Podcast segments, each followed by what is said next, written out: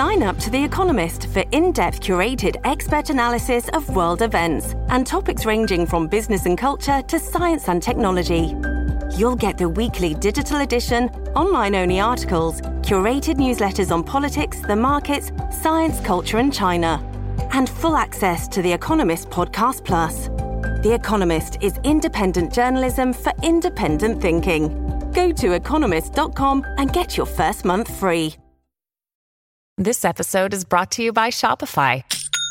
Forget the frustration of picking commerce platforms when you switch your business to Shopify, the global commerce platform that supercharges your selling wherever you sell. With Shopify, you'll harness the same intuitive features, trusted apps, and powerful analytics used by the world's leading brands. Sign up today for your $1 per month trial period at shopify.com slash tech, all lowercase. That's shopify.com slash tech. This is a My Talk Dirt Alert.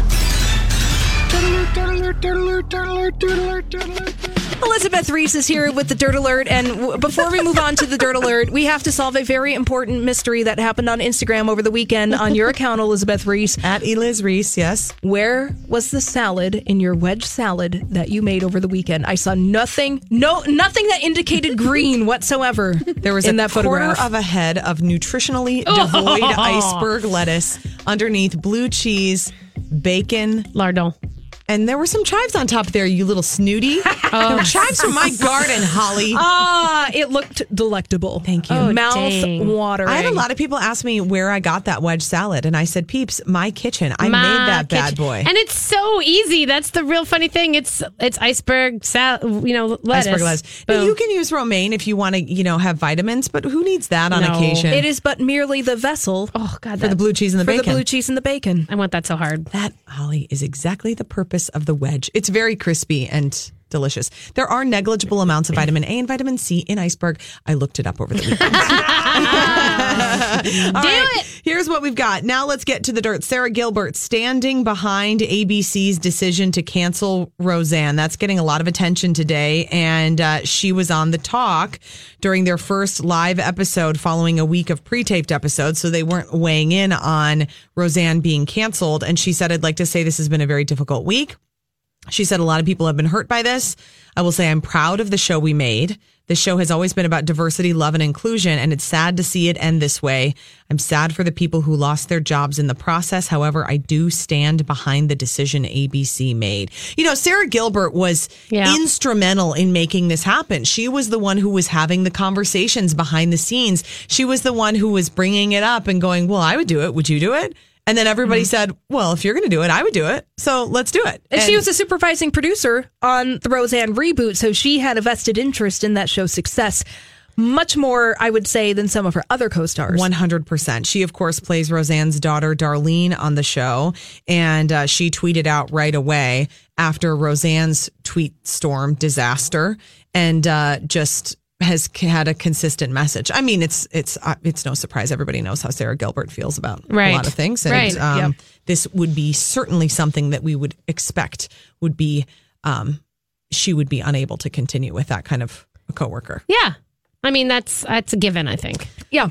So there you go. Um, this Eminem and Nicki Minaj thing is just kind of fun. Is it still happening? they're just What like- is going on? They're just back and forth. I mean, I wonder if this is going to turn into a real life love story. You know, it started when Nicki uh, gave Eminem a shout out. They've been going back and forth on social media, and then at their concerts, saying stuff about each other, and it got everybody wondering were they really dating? It was a joke. They were just having fun with it. Mm-hmm. But Eminem gave Nicki Minaj another shout out during the Governor's Ball concert, and he he called her his wifey.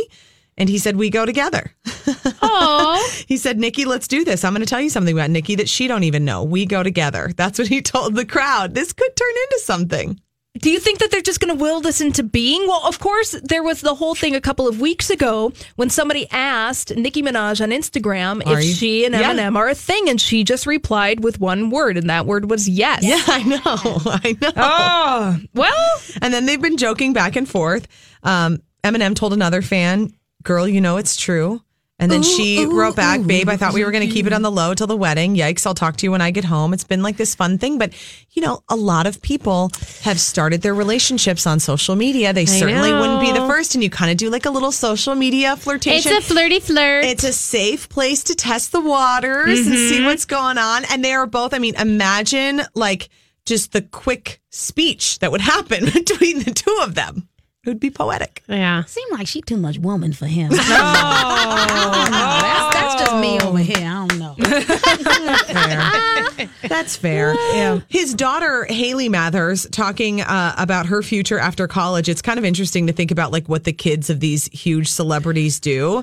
So she went to Michigan State University and she uh, started an Instagram account in 2016 while she was at Michigan State. She's 22.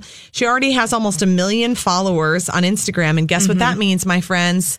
Money, money, money, honey. Right. Uh, she has viral she has uh, modeling shots that she'll post that just go viral like crazy. Uh, she was asked about her plan now that she's graduated. She said i'm not sure yet. It's kind of up in the air still. People have been reaching out through instagram as i don't have any management. Yeah, we were talking about this earlier in the show about Hailie Mathers' career possibly as a social media influencer and the fact For that this is this is something that she's really considering as 22 years old as a college graduate that this is this is a possibly viable career option for her immediately in the future. and not even hailie mathers i mean it's just like average you know angie who goes to the u of m is thinking about how can Sally i get my career as an influencer This is, and we, we had this whole discussion of how that is so. How and I, what I said is, what is Hailie into? Is she like, Yeah. is if if it's modeling, then then I can see that. But is it is she maybe into cars or is it in music or what is it? Because you have to be authentic.